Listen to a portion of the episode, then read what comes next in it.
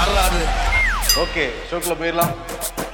Welcome to the imperfect show DMK அரசு கலைஞர் கருணாநிதியின் நினைவாக முன்னாள் முதல்வரோட நினைவாக பேனா சின்னத்தை வந்து கடலுக்குள்ள அமைக்க போறோம் அப்படின்னு சொல்லியிருந்தாங்க. எதிர்க்கட்சிகள் பயங்கர எதிர்ப்பு தெரிவிச்சிருந்தாங்க. அதே மாதிரி சுற்றுச்சூழல் செயல்பாடுகளும் இதெல்லாம் தேவையில்லாத வேலைன்னு தான் சொன்னாங்க.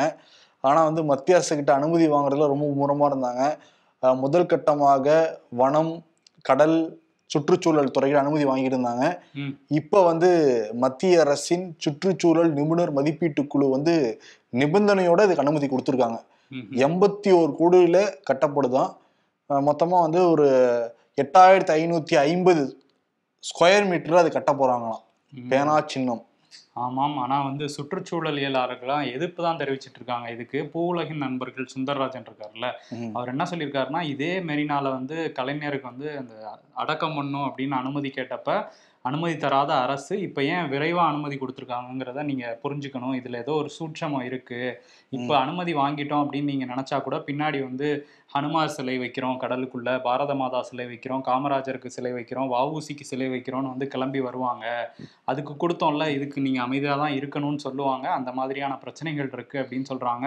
ம். அதை தாண்டி பூ உலகின் நண்பர்கள் ஆரம்பத்துல இருந்தே இது வந்து கடல் வளத்துக்கே பாதிப்பு அப்படின்னு எதிர்த்துக்கிட்டு தான் வராங்க. ஆனா திமுக அரசு கேட்குற மாதிரி இல்லையே. இப்போ அனுமதி வேறு கொடுத்துட்டாங்க மத்திய அரசு. நிச்சயம் வந்து எண்பத்தோரு கோடியில பேனா சிலையை வந்து நிறுவுவாங்க. அதை தாண்டி சீமான் ரொம்ப வந்து பொங்கு பொங்கியிருக்காரு. நாம் தமிழர் கட்சியோட ஒருங்கிணைப்பாளர் சீமான். இது வந்து மக்கள் விரோத போக்கு. மக்கள் யாரோ வேணாம்னு தான் சொல்றாங்க. மீனவர்கள் யாரோ வேணாம்னு தான் வந்து சொல்றாங்க. இது நாம் தமிழர் கட்சி சட்ட போராட்டத்தை நாங்கள் ஆரம்பிக்க போறோம். பேனா சிலை அங்கே வைக்க முடியாதுங்கிற மாதிரி சவால் விட்டுருக்காரு. பார்க்கலாம். திமுக அரசுல பிரிக்க முடியாது என்னவோன்னு சொல்லிட்டு திருவிளையாடல கேட்டிருந்தாங்கன்னா சரக்கும் திமுக அரசுங்கிற மாதிரி தான் இருந்திருக்கும். என்ன பண்ணிருக்காங்க அப்படி? நேத்து ஒரு சம்பவம் பண்ணிருக்காங்க. சென்னையில இருக்கிற ஒரு நாலு எலை டாஸ்மாக் கடைகள்ல அந்த வெண்டிங் மிஷின் கொண்டு வச்சிருக்காங்க. பணம் கொடுத்தோம்னா அதுவே என்ன சரக்கு சூஸ் பண்றோமோ அந்த சரக்கு வந்து டெலிவரி பண்ணுமா? ஏன்னா வெளிநாட்டுல அப்படிதான் இருக்கு. அதெல்லாம் நான் கொண்டு வந்திருக்கோம். அதுல நிறைய பேர் புகார்லாம் கொடுக்குறாங்க. எக்ஸ்ட்ரா பைசா வராங்கன்னு சொல்லி டாஸ்மாக்ல. அதனால எந்த பைசா கொடுக்குறீங்கன்னா அதே மாதிரி இது வாங்கிடலாம் நீங்க. சரி இருபத்தொரு வயசுக்கு கீழே இருக்கவங்க கொடுக்க கூடாது ம். அது கேட்டது ஒரு ஆள் யாரும் அங்க போட்டு வச்சிருக்காங்களாம். ஆட்டோமேட்டிக் மிஷினுக்கு பக்கத்துலயும் ஒரு ஆளா? அப்படிதான் போயிட்டு இருக்கு இதெல்லாம் இதெல்லாம் சொல்றாங்க. தொடர்ந்து ஒரு ஆள் நிக்க வைப்பாங்களா? வேற வேலை இல்லையா அவருக்கு? ஆமா அவர் எங்கேயாவது போயிட்டாருன்னா என்ன வேணா நடக்கலாம். ஆனா இதுல எல்லாம் டெக்னாலஜியை கொண்டு வராங்க. வெளிநாட்டுக்காரன் எவ்வளவோ நல்லது பண்றான். அதெல்லாம் நீங்க கொண்டு வரலாம். சரக்குல தான் பூத்துவீங்களா? எல்லாத்துலயும் அதுலயே பண்ணிட்டு இருக்கீங்களே அப்படிங்கிற மாதிரி இருக்கு. இன்னொரு பக்கம் அந்த ஜி ஸ்கொயர் ரைடு இருக்குல்ல அது முடிஞ்சிருச்சுன்னு சொல்லியிருக்காங்க பாத்தீங்களா? ஆமா பிரதர். ஆறு நாட்களா தொடர்ந்து ரைடு நடந்துட்டே வந்து இருந்தது. ஆறாவது நாட்டுல வந்து பத்து இடங்கள் ரைடு நடந்தது. நிறைய டாக்குமெண்ட்ஸ் வந்து அள்ளிட்டு போயிருக்காங்களாம். அப்படியே சும்மா வந்து. ஆனந்த்ராஜ். அள்ளிட்டு போற மாதிரி வந்து அள்ளிட்டு போயிருக்காங்க. ஓஹோ. வந்து இனிமேட்டு அவங்க அறிக்கையெல்லாம் கொடுப்பாங்களா? அப்பதான் தெரியும் என்னென்னலாம் கேப்சர் செய்யப்பட்டதுட்டு. பட் ஆனா திமுக இருக்க முக்கியமான குடும்பம் வந்து ஆடி போயிருக்காங்க இதனால. ம்ஹும். ஆனா உதயநிதி என்ன சொல்லியிருக்காருன்னா இந்த ரைடுக்கெல்லாம் நாங்க பயப்பட மாட்டோம். ஏன்னா இது இப்பதான் புதுசா நடக்குதா என்ன? எல்லா வருஷமும் நடக்கும். அவங்க அது மேல எந்த நடவடிக்கையும் எடுக்க மாட்டாங்க. யாரையும் கைது பண்ண மாட்டாங்க. இப்படிதான் போயிட்டு இருக்கு. இந்த மிரட்டல்களுக்கெல்லாம் திமுக அஞ்சாது. தொடர்ந்து வேலை செஞ்சுக்கிட்டே இருக்கும். அப்படின்னு சொல்லியிருக்காரு. இப்ப ஜி ஸ்கொயருக்கும் திமுக சம்மந்தம் இல்லைன்னு ஜி ஸ்கொயர் அறிக்கை கொடுத்துருக்கீங்க. ஏன் உதயநிதி வந்து நாங்க பயப்பட மாட்டோங்கிறாரு? இல்ல அவர் ஏதோ அந்த எம் கே மோகன் வீட்டுல நடந்தது இல்ல ரைடு அதை ஒட்டி சொல்லியிருக்காருன்னு ஒரு நினைக்கிறேன். எம்எல்ஏ வீட்ல நடந்தது மட்டும் சொல்றாரு அவரு. ஜி ஸ்கொயருக்கு திமுக சம்மந்தம் இல்ல. சம்பந்தம் இல்ல ஆ, நம்ம நம்மளும் சம்மந்தப்படுத்திக்க கூடாது. இதுலலாம் கவனம் செலுத்துறாங்க ரயில்ல எல்லாம். முக்கியமா கவனம் செலுத்த வேண்டியது இப்ப அரசாங்க ஊழியர்களோட உயிர் மேல தான் இந்த அரசு. ஏன்னா சமீபத்துல பார்த்தோம் தூத்துக்குடியில விஏஓ லூர்த் பிரான்சிஸ் அப்படிங்கிறவர் மணல் கொள்ளை தடுத்ததுனாலேயே ரெண்டு பேருனால படுகொலை செய்யப்பட்டார். இங்க சேலத்துல ஒரு விஏஓக்கு கொலை மிரட்டல் வந்து விடுக்கப்பட்டிருக்கு. அவர் யாருன்னா வினோத்குமார் மணத்தால் அப்படிங்கிற கிராமத்துல விஏஓ வந்து பணியாற்றிட்டு இருக்காரு. முத்துச்சாமி அப்படிங்கிற ஒரு- ஒருத்தரோட லேண்ட்ல வந்து சித்துராஜ் அப்படிங்கிற நபர் வந்து இல்லீகலா வந்து மணல்லாம் அள்ளியிருக்காரு. உடனே தட்டி கேட்டிருக்காரு வியோ தட்டி கேட்டது மட்டும் இல்லாம காவல்துறையிலையும் புகார் கொடுத்திருக்காரு. இதை தெரிஞ்சுக்கிட்ட சித்துராஜ் என்ன பண்ணியிருக்காரு? வினோத்குமார் மட்டும் தனியா வர்றப்ப வண்டியில வர்றப்ப அவரை தடுத்து நிப்பாட்டி அவருடைய செல்போன்லாம் புடுங்கி வச்சு கத்திய காட்டி கழுத்துல வச்சு மிரட்டியிருக்காப்புல. வினோத்குமார் அவர்கிட்ட இருந்து எஸ்கேப் ஆகி திருப்பி காவல்துறையில புகார் கொடுத்திருக்காரு. ஆமா. பாத்தீங்களா? மணல் கொள்ளை எல்லா ஏரியாலையும் இருக்கு. தூத்துக்குடி கரூர் சேலம் வேலூர் கேட்கவே வேணாம். ஆறே காணாம போயிடுச்சாங்க. ம் மணல் கொள்ளையும் இருக்கு. அதை தட்டி கேட்கறவங்களுக்கு உயிருக்கே அச்சுறுத்தலும் இருக்கு. இன்னொரு பக்கம் அந்த விஏஓ லூர்து பிரான்சிஸ் அந்த கொலை வழக்குல வந்து தனி தனியா ஒரு குழு அமைச்சிருக்காங்க. துணை காவல் கண்காணிப்பாளர் சுரேஷ் தலைமையில. விசாரணை இனிமே வந்து தீவிரமா நடத்துவோம் அப்படின்னு சொல்லியிருக்காங்க. தீவிரமா நடத்தினாதான் ஒரு பயம் வரும் இந்த விஷயங்கள்லாம் நடக்காம இனிமே. எடப்பாடி பழனிசாமி டெல்லி போயிட்டு வந்து அப்செட்ல தான் வந்து இருக்காராம். ஏன்னா சரியா நம்மளை நடத்தல அப்படிங்கிற மாதிரி மனக்குறையோட தான் வந்து இருக்காரு. மேலும் அடி விழுந்துகிட்டு இருக்கு எடப்பாடி பழனிசாமிக்கு இந்த கொடநாடு கொலை வழக்கு இருக்குல்ல அதாவது ரொம்ப தீவிரமா விசாரிச்சுக்கிட்டு இருக்காங்க. சிபிசிஐடி வந்து போலீஸார். இப்போ அடுத்த கட்டமாக முன்னாடியே நம்ம சொல்லியிருந்தோம் கனகராஜ் அவர் தான் ஏவன் குற்றவாளி. அந்த பங்களால கொலை கொள்ளையில நடந்ததுல. அவர் வந்து கார் விபத்துல இறந்து வேற போயிருக்காருல்ல. அவர் அதுக்கு முன்னாடி ஜோசி சந்திச்சார். ஜோசியர் வேற விசாரிக்க போறாங்களாம். ம். இப்ப சசிகலா விசாரிக்க போறதா தகவல் வெளியாயிருக்கு. அதை தாண்டி ஆறுமுக குட்டி முன்னாள் எம்எல்ஏ இவர் அதிமுக எம்எல்ஏ எடப்பாடி ரொம்ப நெருக்கமானவர். இவரையும் வந்து விசாரிக்க போறதா வெளியாயிருக்கு. அதை தாண்டி இந்த வழக்கு நேத்து நீலகிரி நீதிமன்றத்துக்கு வந்தது. நீதிபதி நாராயணன் வந்து இந்த வழக்கை வந்து ஜூன் இருபத்தி மூணுக்கு ஒத்தி வச்சிருக்காரு. இது ஒரு பெரிய வழக்கா இருக்குல்ல? இதே மாதிரி ஒரு சின்ன வழக்கம் எடப்பாடிக்கு வந்து செக் ஆயிருக்கு. என்னன்னா சேலம் நீதிமன்றத்துல திமுக நிர்வாகி ஒருத்தர் வந்து ஒரு வழக்கு போட்டிருந்தாரு. ரெண்டாயிரத்தி இருபத்தொன்னு சட்டமன்ற தேர்தல் போது எடப்பாடி பழனிசாமி தாக்கல் பண்ண அந்த அஃபிடவிட்ல அவரோட சொத்து மதிப்பை வந்து குறைச்சு காட்டியிருக்காரு. அப்படின்னு சொல்லி வழக்கு போட்டிருந்தாரு. அந்த வழக்கை விசாரிச்ச சேலம் நீதிமன்றம் என்ன சொல்லியிருக்குன்னா முப்பது நாட்களுக்குள்ள இதுல மத்திய குற்றப்பிரிவு போலீசார் வந்து விசாரணை நடத்தி அறிக்கை தாக்கல் பண்ணோம் அப்படின்னு சொல்லியிருக்காங்க. அதனால சொத்து மதிப்பு குறைச்சு காட்டினதும் அவருக்கு ஒரு செக்கா இருக்கு இப்போ. ஓகே. இன்னொரு பக்கம் சிவி சண்முகம் இருக்கார்ல அவருக்கும் ஒரு பிரச்சனை வந்திருக்கு. என்னன்னா ரெண்டாயிரத்தி ஆறுல இருந்து அவருக்கு வந்து போலீஸ் பாதுகாப்பு கொடுத்திருந்தாங்க. அதை. வந்து திமுக ஆட்சிக்கு வந்த சில நாட்கள்ல வந்து அதை நிறுத்திட்டாங்க. அதனால சென்னை உயர்நீதிமன்றத்துல அவர் வழக்கு போட்டிருந்தாரு. எனக்கு வந்து ரெண்டாயிரத்தி ஆறு என் வீட்டுக்குள்ள நிறைய பேர் புகுந்தாங்க. புகுந்து எங்கெல்லாம் அடிச்சாங்க. அதை தாண்டி என் மை மைத்துனர் வந்து அப்போ கொலையே செஞ்சுட்டாங்க. அப்பையில இருந்து எனக்கு வந்து போலீஸ் பாதுகாப்பு கொடுத்துட்டு இருக்காங்க. இப்போ ஏன் திடீர்னு நீக்கிருச்சு தமிழ்நாடு அரசுங்கிறது எனக்கு தெரியலங்கிற மாதிரி அவர் ஒரு மனு போட்டிருந்தாரு. அதுல போலீஸ் என்ன பதில் சொல்லியிருந்தாங்கன்னா இல்ல அவருக்கு எந்த அச்சுறுத்தலும் இல்லைன்னு சொல்லியிருந்தாங்க. அதனால தான் நாங்க வந்து நீக்கிட்டோம். எந்த உள்நோக்கமும் இல்லை அப்படின்னு சொல்லியிருந்தாங்க.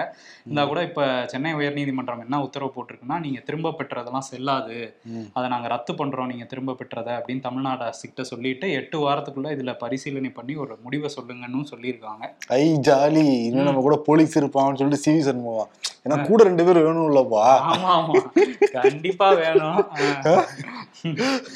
அண்ணனுக்கு வெயிட்டா எம்பியரா இருக்கிற அண்ணன் பாதுகாப்புக்கு ரெண்டு பேர் வேணும். பாதுகாப்பு வேணுமா இல்லையா? அதுக்கு தான் வேற ஒண்ணும் இல்ல. அதே மாதிரி கனிமொழி வந்து அண்ணாமலைக்கு ஒரு கோடி ரூபா.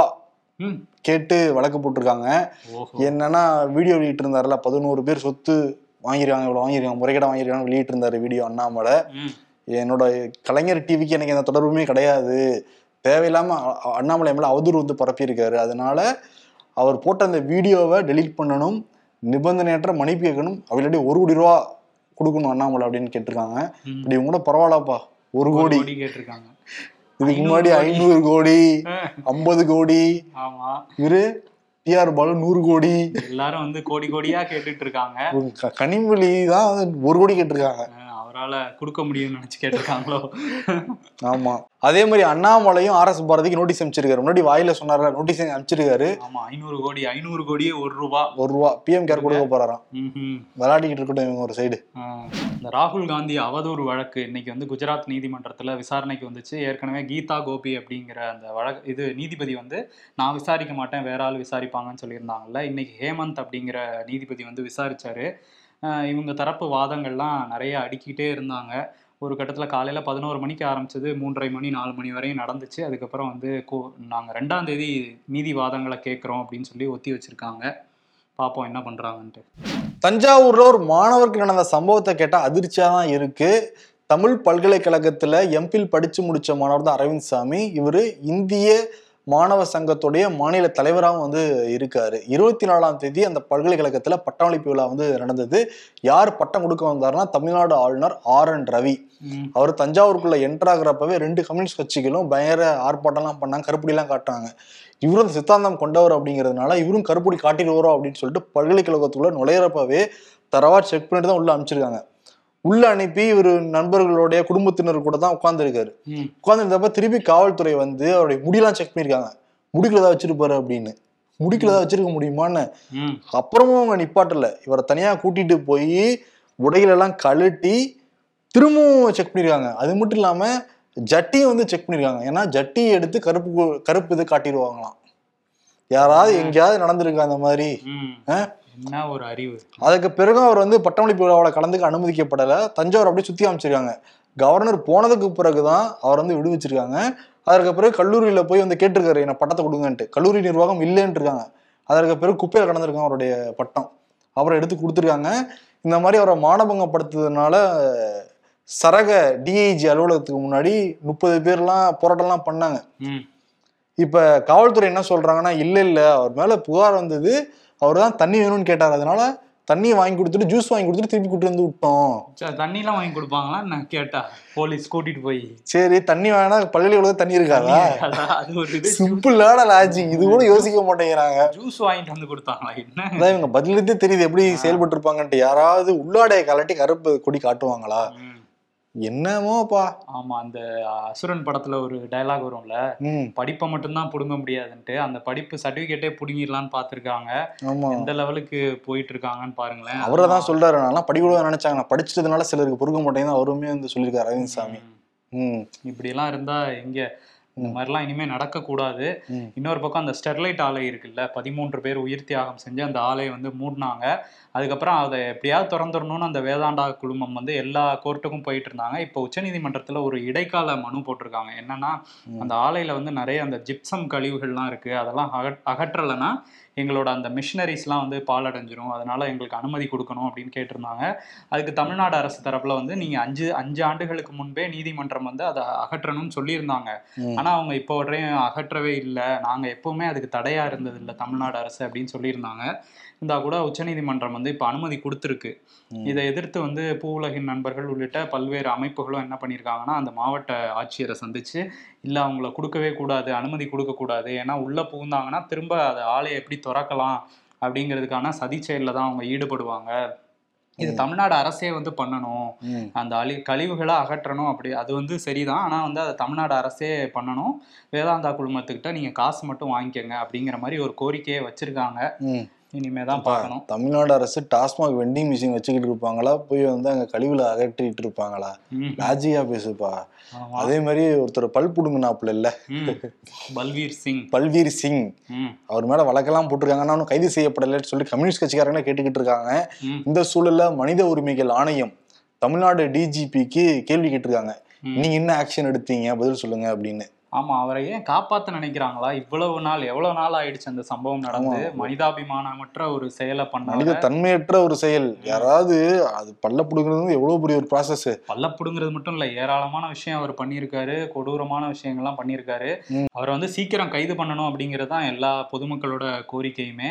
இன்னொரு பக்கம் இன்னொருத்தருக்கு நோட்டீஸ் அனுப்பிச்சிருக்காங்க. அதாவது லுக் அவுட் நோட்டீஸ் அனுப்பிச்சிருக்காங்க. அந்த ஆருத்ரா நிறுவன மோசடியில பங்கு வகிக்கிறார் அப்படின்னு சொல்றாங்கல்ல. அவர் வந்து பாஜகவோட நிர்வாகியா இருக்கு ஆர். கே. சுரேஷ். அவர் உட்பட நாலு பேருக்கு வந்து லுக் அவுட் நோட்டீஸ் அனுப்பிச்சிருக்காங்க. அதனால விரைவில் வந்து எங்க இருந்தாலும் கைது செய்யப்படலாம் அப்படின்னும் சொல்றாங்க. மதிமுக. இத பத்தியெல்லாம் பேசி பல யுகங்களாகுது ஏதாவது பண்ணாதானே பேசுறதுக்கு?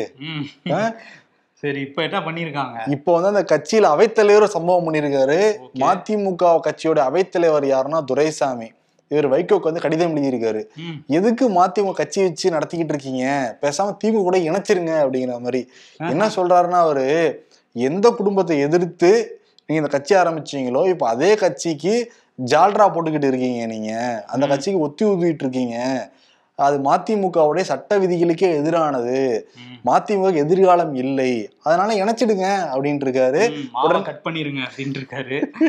அதுக்கு துரை வைக்கோ ஒரு கட்சியில் இருக்கிற ரொம்ப பெரியவர் இதுக்கு யாரும் வந்து ரியாக்ட் பண்ண வேணாம். பேசாம இருங்கன்னு சொல்லிட்டு இருக்காரு. அதுக்கு பதிலுக்கு அவர் என்ன சொல்லியிருக்காரு? நான் துரை வைக்கோக்கெல்லாம் நான் பேசவே கூடாது. நான் டேரக்டா வைகோட்ட பேசிக்கிறேங்க மாதிரி இருக்காரு. ஓகே. பேசாதீங்கன்னு இருக்காரு துரை வைகோ. இதுக்கு முன்னாடி நாங்க பேசிக்கிட்டா இருந்தோம் அப்படின்ட்டு இருப்பாங்க கட்சியில இருந்தவங்க. ஆமா. நீங்க சொன்னீங்கல்ல இப்ப திமுகவை மதிமுகவோட இணைச்சிருக்கன்ட்டு அதான் மதிமுக திமுகவோட. அதே மாதிரி கமல் கட்சியை காங்கிரஸோட இணைக்க போறாருன்னுலாம் பேச்சு வந்துச்சுல்ல ம், இப்ப அதை உண்மையாக்குற வகையில சில விஷயங்கள் நடந்துட்டு இருக்கு. உண்மையோ அப்படின்னு யோசிக்கிற வகையில ம். கர்நாடகால போய் காங்கிரஸ்க்கு பிரச்சாரம் பண்ண போறாராம் கமல். ராகுல்? காந்தியை கூப்பிட்டு இருக்காராம் ஓகே நான் அவருக்கு பிரச்சாரம் பண்ணணும்ல ராகுல் காந்தி. ஏன்னா ரெண்டாயிரத்தி இருபத்தி நாலு எலெக்ஷன்ல. கோவை தொகுதியில கமல்ஹாசன் நிக்க போறது கிட்டத்தட்ட உறுதி ஆயிருக்கு ஏன்னா நேத்து வந்து மீட்டிங்லாம் போட்டிருக்காரு கட்சி நிர்வாகிகளோட கோவையில தனியார் மண்டபம் பிடிச்சி. அதனால உறுதின்னு தான் வந்து சொல்றாங்க. ஏன்னா வந்து திமுக மானியமா காங்கிரஸ். மானியமா காங்கிரஸ். சரி ஓகே. என்ன ரீசன்னா இப்ப சென்னையில வந்து எங்கள் முதல்வர் எங்கள் பெருமைன்னு சொல்லிட்டு அந்த புகைப்பட கண்காட்சி திறந்து வச்சாங்கல்ல இவர்தான் முதல்ல போய் நான் வரேன் நான் வரேன்லாம் திறந்து வச்சிருந்தாரு. வச்சாரு. அப்ப திமுக கூட கூட்டணி தான். காங்கிரஸ் கூட பிரச்சாரம் பண்றாரு. அப்புறம் தொகுதி அவருக்கு தான். சரி ஓகே. சர்ப்ரைஸா சொல்ற மாதிரி சொல்லுவாங்க அப்புறம் அதான் நமக்கு போர் அடிக்கும். ஆமா அதை பொறுத்திருந்து பார்ப்போம். இன்னொரு பக்கம் ரஜினி இருக்கார்ல அவர் வந்து ஆந்திராக்கு போய் அந்த என்டிஆரோட நூற்றாண்டு விழால வந்து பேசினாரு. அங்க சந்திரபாபு நாயுடுவும் பாலகிருஷ்ணா இருக்கார்ல ரெண்டு பேரையும் பத்தி புகழ்ந்திருந்தாரு. இவருக்கு சந்திரபாபு நாயுடுக்கு அரசியல்ல அவர் ஒரு வல்லவருங்கிற மாதிரி பேசினாரு. சினிமால இவர் பார்த்தாலே பத்து பேர் பறப்பாங்க. காரை தூக்கி அடிச்சாலே முப்பது அடி போகும்னு அவர் கலாய்ச்சாரா பாராட்டினாரான்னு தெரியல. அந்த மாதிரி பாலகிருஷ்ணா சொல்லிட்டு இருந்தாரு. அதுக்கப்புறம் என்ன சொல்லியிருந்தாருன்னா அரசியல்லாம் எனக்கு பேசணும்னு தான் தோணுது. ஆனா அனுபவம் வந்து என்ன தடுக்குது அப்படின்னு இருக்காரு பல அடி வாங்கின அனுபவத்தை சொல்றாரா என்னன்னு தெரியல. வேணாம் இனிமேட்டு பாடி தாங்காத நினைச்சிருப்பாரு தலைவர். ஆமா இன்னொருத்தர் வந்து நான் அரசியலுக்கு வருவேங்கிற மாதிரியே சில இதெல்லாம் கொடுத்துட்டு இருக்காருல்ல விஜய் அவர் வந்து மக்கள் இயக்க நிர்வாகிகளை வந்து நேற்று கூப்பிட்டு சந்திச்சிருக்காரு. அதுவும் பாராட்டியிருக்காரு. ம். குறிப்பா அந்த விலையில்லா விருந்தகம் அப்படின்னு தமிழ்நாடு முழுக்க பல்வேறு ஊர்களில் வந்து விஜய் மக்கள் இயக்கம் பண்ணிட்டு இருக்காங்க நிறைய பேருக்கு சாப்பாடு கொடுக்கறது அந்த மாதிரி. அந்த விஷயத்த மட்டும் விட்டுறாதீங்க எவ்வளோ பணம் வேணும்னாலும் என்கிட்ட கேளுங்க. அந்த விஷயத்த எப்பவுமே விட்டுறாதீங்க அப்படின்னு சொல்லிட்டு அதை பண்ணிக்கிட்டு இருக்கவங்களுக்கு பாராட்டுலாம் தெரிவிச்சிருக்காராம். இல்ல படம் வேற ரிலீஸ் ஆக போகுது இல்லையோ இப்ப ஆமா. துப்புனதான் கரெக்டா இருக்கும். அதுக்கு இன்னும் நாள் இருக்கு? ரொம்ப முன்னாடியே தும்மிட்டாரு பக்கத்துல- ரெண்டாயிரத்தி இருபத்தி நாலுக்கு எதுவும் ஒரு? படம் என்னப்பா உடனே ரிலீஸ் பண்ணுவாங்க. முதல்ல ட்ரெய்லர் ரிலீஸ் டீசர் பண்ணுவாங்க ட்ரெய்லர் பண்ணுவாங்க ஆடியோ லான்ச் பண்ணுவாங்க அப்படிதான் ஹைப் வரும். அது மாதிரி பண்ணிட்டு இது? அரசியல்ல ஒரு ஃபர்ஸ்ட் லுக் மாதிரி வச்சுக்கோங்க. சரி பாப்போம். ரெண்டாயிரத்தி இருபத்தி நாலுக்கு முன்னாடிலாம் வாய்ப்பு இல்லைன்னு தான் சொல்றாங்க. ஆனா அரசியல்ல யார் குதிச்சாலும் தோலை குறித்து தொங்க விடப்படும். நேர்மையா இல்லைன்னா. அதுதான். உச்ச நீதிமன்றத்தை நினைச்சா ரொம்ப பெருமையா இருக்கு. சில அவங்க வாக்கியங்கள்லாம் கேட்கறப்பவே super super come on come on இதுதான் நம்மளாம் எதிர்பார்த்துக்கிட்டு இருக்கோம் அப்படிங்கிற மாதிரி தான் இருக்கு அவங்களுடைய தீர்ப்புகள் சில உத்தரவுகள் சில பேச்சுக்கள் சில அட்வைஸ்கள்லாம் கேட்கறப்ப உச்சநீதிமன்றத்துல நேத்து வந்து ஜோசப் நாகரத்னா அமர்வு. ம், பத்திரிக்கையாளர் அப்துல்லா அப்படிங்கிறவர் இந்த வெறுப்பு பேச்சு சம்பந்தமா வழக்கு போட்டிருந்தாரு. அதை விசாரிச்சுக்கிட்டு இருந்தாங்க. விசாரிக்கிறப்ப நாங்க ஆல்ரெடி மூன்று மாநிலங்களுக்கு உத்தரவு போட்டிருக்கோம். டெல்லி உத்தரகாண்ட் உத்தரப்பிரதேசம். வெறுப்பு பேச்சுக்கு அங்க இருக்கிற அதிகாரிகள் அங்க மாநில அரசு முற்றுப்புள்ளி வைக்கணும்னு நம்ம உத்தரவு போட்டிருந்தோம். ஆனா சில பேர் கேட்க மாட்டேங்கிறாங்க. புகார்கள் வரல வரலன்னு சொல்றாங்க. புகார்கள் வரவில்லை என்றால் கூட வெறுப்பு பேச்சை நம்ம அனுமதிக்க கூடாது உடனே அவங்களே அந்த அதிகாரிகளே முன் வந்து வழக்கு போடணும். இனிமேல் ஒவ்வொரு இடங்களையும் என்ன- நடந்துட்டு பார்த்துட்டு இருக்க முடியாது. இப்படி நடந்ததுன்னா அந்த அதிகாரிகள் மேல நாங்க நடவடிக்கை எடுப்போம். அப்படின்னு சொன்னது மட்டும் இல்லாம செக்ஷனும் சொல்லிடுறாங்க அவங்க. ஓஹோ. One fifty three A one fifty three B two ninety five five hundred இந்திய ஜன் தண்டனை சட்டத்தின்படி உடனே வழக்கு பதிங்கன்னு சொல்லியிருக்காங்க சொல்லி அவங்க சொல்ற ஒரு வாக்கியத்தை மட்டும் படிக்கிறேன். சூப்பரா இருக்கும் கேளு. நீதிபதிகள் அரசியலுக்கு அப்பாற்பட்டவர்கள். எந்த கட்சியையும் சாராதவர்கள் அரசியலமைப்பு சட்டம் மட்டுமே அவர்களின் மனதில் இருக்கும். பதவி பிரமாணத்தில் ஏற்ற சத்தியத்துக்கு மட்டுமே விசுவாசமாக இருக்கிறோம். வழக்கு நடவடிக்கைகளில் அரசியலை புகுத்த வேண்டாம். மதங்களை பொருட்படுத்தாமல் நடவடிக்கை மேற்கொள்ள எங்களின் உத்தரவில் குறிப்பிட்டுள்ளோம். இந்த விவகாரத்தில் அரசியலை புகுத்த முற்பட்டால் நாங்கள் விலகி விடுவோம். அப்படின்னு சொல்லியிருக்காங்க. நெத்தியில ஏற்கனவே சொல்லியிருந்தாங்கல்ல இதே வழக்குல தான் மதமும் அரசியலும் கலக்கக்கூடாது அப்படின்னும் சொல்லியிருந்தாங்க.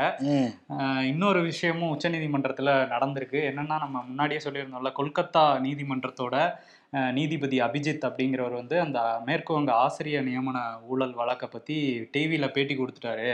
அதை பத்தி வந்து அறிக்கை தாக்கல் பண்ணணும் அப்படின்னு உச்சநீதிமன்றம் வந்து கொல்கத்தா நீதிமன்றத்தோட பதிவாளருக்கு ஒரு உத்தரவு போட்டிருந்துச்சு. அவரும் வந்து நேற்று தாக்கல் பண்ணிட்டாரு. இந்த மாதிரி பதிவாளர் வந்து ஒரு அறிக்கையும் தாக்கல் பண்ணி வாக்குமூலமும் கொடுத்திருந்தாரு. இதுக்கப்புறம் என்ன பண்ணிட்டாரு அந்த அபிஜித் இருக்காருல்ல அவர் என்ன பண்ணிட்டாரு நீங்க உச்சநீதிமன்றம் என்ன கண்ணியா நீங்க உத்தரவு போடுறது? நான் போடுறேன் உத்தரவுன்னு உச்சநீதிமன்ற செயலாளருக்கு வந்து ஒரு உத்தரவு போட்டிருக்காரு. அந்த அறிக்கையையும் அந்த பதிவாளர் சொன்ன வாக்குமூலத்தையும் எடுத்துட்டு வந்து ஏன் முன்னாடி சமர்ப்பீங்க அப்படின்னு போட்டிருந்தாரு. விடுமா உச்சநீதிமன்றம் அது எப்படி நாங்க போட்ட உத்தரவுக்கு இது பண்றீங்கன்னு சொல்லிட்டு நீங்க வந்து பண்ணது வந்து ஒழுக்கத்தை மீறி இருக்கு அப்படி பண்ணியிருக்க கூடாது அப்படின்னு ஒரு அட்வைஸும் சொல்லிட்டு இதுக்கெல்லாம் நாங்க தடை விதிக்கிறோம். அவர் கேட்டதெல்லாம் பண்ண முடியாதுன்னு சொல்லி தாமாகவே முன் வந்து உச்சநீதிமன்றம் தடையும் விதிச்சிருக்கு. இவங்களுக்குள்ள ஒரு சண்டை போயிட்டு இருக்கு உச்சநீதிமன்றத்துக்கும் பாஜக அரசுக்கும் தான் முட்டல் முதல் போக்குன்னு பார்த்தா உயர்நீதிமன்ற நீதிபதிக்கு உச்சநீதிமன்ற நீதிபதிக்குமே போக்கா இருக்கே. பட் இது பாக்குறப்போ அழகு இல்லாம இருக்குல்ல. ஆமா. இருக்கு. ம். இந்த உச்சநீதிமன்றத்தை பத்தி பேசும்போது ஏற்கனவே டெல்லி போலீஸுக்கு கேள்வி எழுப்பியிருந்தாங்க. ஏன் வந்து நீங்க மல்யுத்த வீராங்கனைகள் புகார்ல வந்து இன்னும் எஃப்ஐஆர் தாக்கல் பண்ணல அப்படின்ட்டு அதுக்கு டெல்லி போலீஸ் வந்து இன்னைக்குள்ள பண்ணிடுவோம்னு நேத்து சொல்லியிருந்தாங்க. அதே மாதிரி நேற்று இரவு வந்து அந்த பிரிஜ்பூஷன் சிங் பாஜக எம்பி அந்த பாலியல் தொல்லை கொடுத்தாருன்னு சொல்லப்படுறவர். அவர் மேல வந்து வழக்கு பதிவு பண்ணியிருக்காங்க. ஏழு பேர் புகார் கொடுத்திருந்தாங்க. ஏழு மல்யுத்த வீராங்கனைகள். அதுல ஒருத்தர் வந்து மைனர் அப்படிங்கிறதுனால போக்சோ வழக்குலையும் பதிவு பண்ணியிருக்காங்க. ரெண்டு இதில். இதை வந்து ரெஸ்லர்ஸ் வந்து வரவேற்று இருந்தா கூட நீங்க வந்து அதை சீக்கிரம் வந்து அவரை கைது பண்ணணும் நேர்மையான நடவடிக்கை நடக்கணும் அப்படின்னா பிரதமர் வந்து அவரோட எம்பி பதவியும் சரி அந்த ரெஸ்லிங் சம்மேளனத்தோட தலைவருங்கிற பதவியும் வந்து பறிக்கணும் அப்படின்னு சொல்லியிருக்காங்க. ஆமா இவ்வளவு பேர் இவ்வளவு பண்றாரு. அவர் எம்பி பதவியை பறிக்க மாட்டாங்க. மோடின்னு சொன்னதுனால எம்பி பதவியை பறிப்பாங்க. அதான் பிரியங்கா காந்தி வந்து நேர்ல போய் ஆதரவு தெரிவிச்சிருக்காங்க. உங்க கூட இருக்கேன் காங்கிரஸும் கூட இருக்கும் நீங்க எல்லாம் தைரியம் பாருங்கன்னு சொல்லிட்டு ஆறுதல். தெரிவிச்சிருக்காங்க.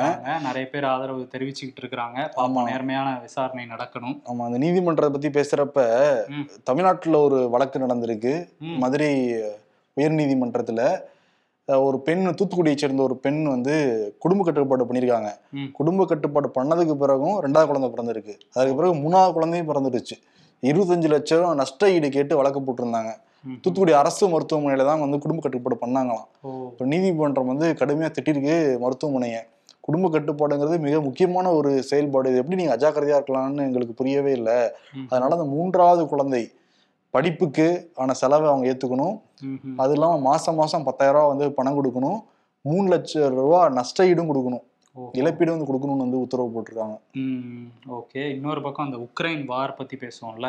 அது என்னன்னா உக்ரைன்ல அது எப்போ முடியுமா அப்போ முடியுமா நம்ம பார்த்துட்டு இருந்தா இன்னும் பெருசா இருக்கு. ரஷ்யா வந்து ஆளில்லா விமானங்கள் ஏவுகணைகள்லாம் வச்சு குடியிருப்பு பகுதியிலே வந்து தாக்குதல் நடத்தியிருக்காங்க. இதுல கிட்டத்தட்ட இருபத்தைந்து பேர் வந்து இப்போ வரையும் உயிரிழந்திருக்காங்க. இந்த பலி எண்ணிக்கை அதிகரிக்கும் அப்படின்னும் சொல்றாங்க. இதுல நிறைய சிறுவர்கள் முதியவர்கள்னு நிறைய பேர் இறந்திருக்கதா உக்ரைன் தரப்புல சொல்லியிருக்காங்க. ஆமா ஆக்சுவலி இதனால ரெசெஷன் ரொம்ப அதிகமாயிட்டு தான் இருக்குன்னு சொல்றாங்க. இன்னும் வரவே இல்லைங்கிறாங்கப்பா. நிறைய பேர் வேலையெல்லாம் போயிடுச்சு இல்ல யூஎஸ் கனடா போன்ற இடங்கள் எல்லாமே. ரெசெஷன் இன்னும் வரவே இல்லை. வர்றதுக்கு முன்னாடியே இவ்வளவு பேருக்கு வேலை இழப்புலாம் ஏற்பட்டிருக்குன்னா இன்னும் வந்துச்சுன்னா என்ன நடக்கும்னே தெரியல. இன்னும் பல இந்தியர்கள் வெளிநாடுகள்லாம் படிச்சுக்கிட்டு இருக்காங்க. அவங்க வேலை கிடைக்காம தான் இன்னும் இருக்காங்க. இந்த போர்லாம் முடிவுக்கு வரணும். அப்பதான் ஒரு பொருளாதார ஸ்டெபிலிட்டி உலக லெவல்ல வந்து ஏற்படும்.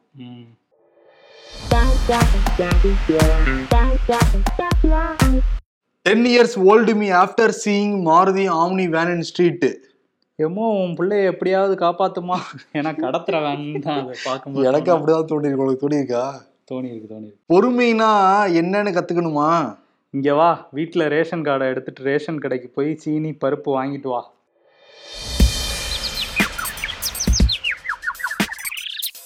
ஐம்பத்தி ரெண்டு கோடி இந்தி பேச தெரிந்தவர்கள் அதில் முப்பத்து ரெண்டு கோடிக்கு மட்டுமே இந்தி தாய்மொழி. நூறு கோடி மக்கள் மான் கி பாத் கேட்கிறார்களாம். நேராக்கி மகா வடை. No one my twenty five lakh per annum friend மச்சான் உனக்கெல்லாம் டாக்ஸ் டிடக்ஷன் இல்லாம ஜாலியா இருக்க. எனக்கு ரொம்ப டாக்ஸ் பிடிக்கிறாங்க கஷ்டமா இருக்கு. நம்ம வந்து ரெண்டரை லட்ச ரூபா மூணு லட்ச ரூபா ஆனுவல் வாங்கிட்டு இருப்போம். நம்மள்ட்ட போய். இதோ வந்துட்டேன். யாருக்கு விருது கொடுக்கலாம்னா இது வரைக்கும் நம்ம அவார்ட்ல வாங்கினதே இல்லை. கண்டுபிடிக்க முடியுதா? ஃபர்ஸ்ட் டைமா நியூஸ்லயே நான் வந்ததுக்கு அப்புறம் பேசினதே இல்லைன்னு நினைக்கிறேன். இன்னைக்கு தான் பேசியிருக்கோம். நீ. வந்து ஒரு நாலஞ்சு மாசம் ஆச்சு வரவே இல்லை இல்ல அந்த. செய்திகள் ஏதாவது அடிப்படாதானே பேசுறதுக்கு. ம். மதிமுக உடைய இன்னைக்கு அடிபடுன்னு பார்த்தா அடி வாங்கியிருக்காரு. துரைசாமி வந்து அடிச்சிருக்காரு. அதான். கட்சிக்குள்ளேயே அடிக்கிறாரு. அவைத்தலைவரே அடிக்கிறாரு வைகோவை. அதனால வைகோ வந்து ஐயோ பையன் ஒரு பக்கம் சவுண்ட் விடுறான் வைத்தலைவர் ஒரு பக்கம் சவுண்ட் விடுறாரு. என்ன பண்றேன்னு தெரியாம முடிச்சுக்கிட்டு இருக்காருல்ல. அமைதியே துணை என்று வாழ்ந்துகிட்டு இருக்காரு மனுஷன். ஆமா வாழ்ந்துகிட்டு இருக்காரு. ஒரு காலத்துல எப்படி பேசிக்கிட்டு இருந்தவர் மேடைகள்ல இப்ப. அமைதியே துணைன்னு வாழ்றாரு. அவர் துரை வைக்கவும் அமைதியா இருங்க எல்லாரும் தான் சொல்றாரு. அதனால மேட்ச் ஆயிடுச்சு. அதான் அதே வந்து விருது கொடுத்துட்டு. விடைபெறலாம். ஓகே நன்றி வணக்கம். நன்றி.